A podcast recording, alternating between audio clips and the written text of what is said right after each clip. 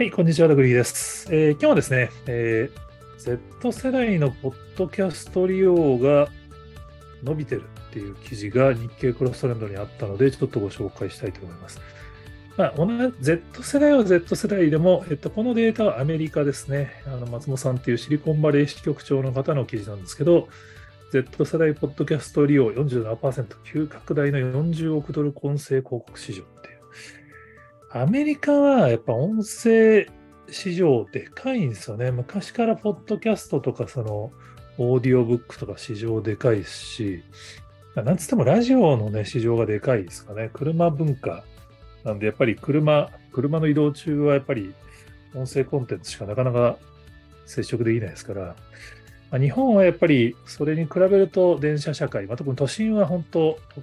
関東とかね、完全鉄道社会なんで、まあ、電車に乗ってると結局スマホをいじれちゃうからゲームもできるし、ネットフリックスも見れるみたいなんで、なかなか温泉コンテンツに注目が集まらない環境があったりしますけど、実は日本も地方は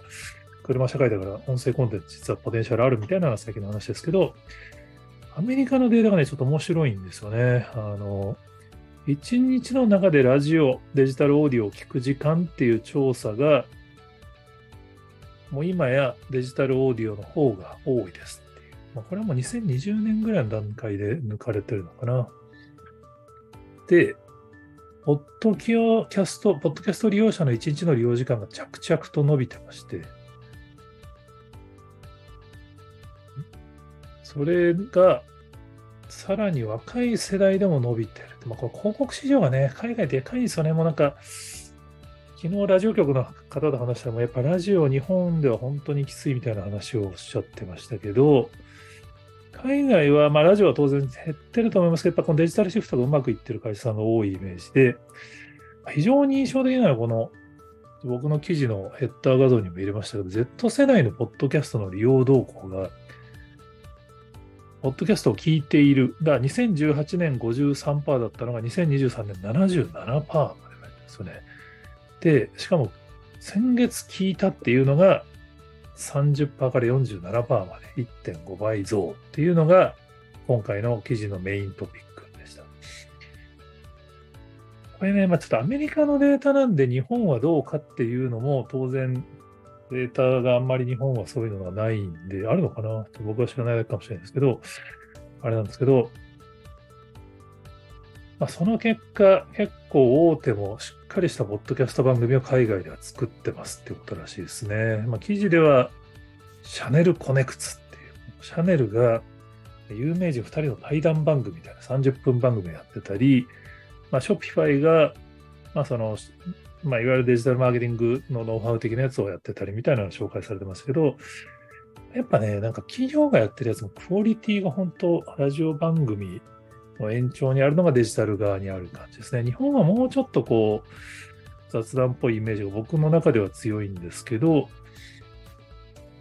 まあ、特にちょっと気になるのが、Z 世代でなぜ音声コンテンツ市場が伸びるのかってところなんですよね。なんか僕のイメージだとやっぱ Z 世代ってスマホだから、まあ、TikTok とかそのショート動画系に行きがちで、ポッドキャストとかね、ラジオとかはどっちかっていうと遠くなるのかなって勝手に思い込んでたりしたんですけど、このデータを見る限りは、まあ、元のクロストレンドの記事だと、まあ、急拡大って書いてあるんですけど、確かにそうだなっていう。これが日本ではどうなんだろうっていうのはちょっと気になるところですね。まあ、僕も一応、ポッドキャストの真似事みたいなのはさせていただいてますけど、僕自身からすると実はあんまり、僕どっちかというとやっぱテキストの人間だし、映像側の人間なんで音声コンテンツ実は苦手なんですよね。あの、このね、コロナであまりに人と喋れなくてはず、もうなんかあまりに寂しかったんで、クラブハウスが来た時にもうクラブハウスが楽しくて仕方がなくて、そのまま音声配信のところに片足突っ込んだまんまこうやって Twitter スペースとか、スタンド FM とかクラブハウスを使い続けてますけど、どうなんですかね、この Z 世代におけるコンテンツの位置づけで、なんかタイパとかっていう文脈で言うと音声コンテンツって時間結構取られそうなイメージありますけど、まあでもながらでできるから意外にいいとかな。みたいなのをすいません。あのよくわかんないんだけど、ちょっとまとめてみた感じですね。で、日本では Voicy さんが頑張ってるよっていうのが同じく日経クロストレンドの記事で出てて、嫌われない音声広告っていうね、デジタル系の広告ってやっぱり、まあ、バナーにしても動画広告にしても、まあ、基本全部嫌われてるイメージですけど、Voicy のね、広告は本当面白いんですよね。それこそその、パーソナリティの人が自ら感謝を読み上げるとかなんで、あれはね、本当初めて聞いた時に面白いなと思って、これは確かにありだよなっ。なんかやっぱり推し活文脈みたいな感じで言うと、あのテレビコマーシャル自分の好きなアーティストにこう広告主がついたりすると、あのファンの人も一緒に応援みたいなのありますけど、なんかそういうのと音声コンテンツ相性良さそうな気がしますよね。なんか僕も、僕自身の音声配信は本当あの、僕の周辺の人が、あの、小規模に聞いてくれてるだけなんで、まあ、ポッドキャストやってますって胸を張って言えるほど僕はやってないですけど、それこそ、成美さんに、まあ、無理やりお願いして、どんぐり FM 出させてもらった時とかは、あれ、普段だったら絶対僕のことなんか接点持たないだろうなっていう人が、僕のこと知ってくれてコメントくれてみたいな、音声コンテンツだとあるんですよね。なんかその辺は、ちょっと日本でも音声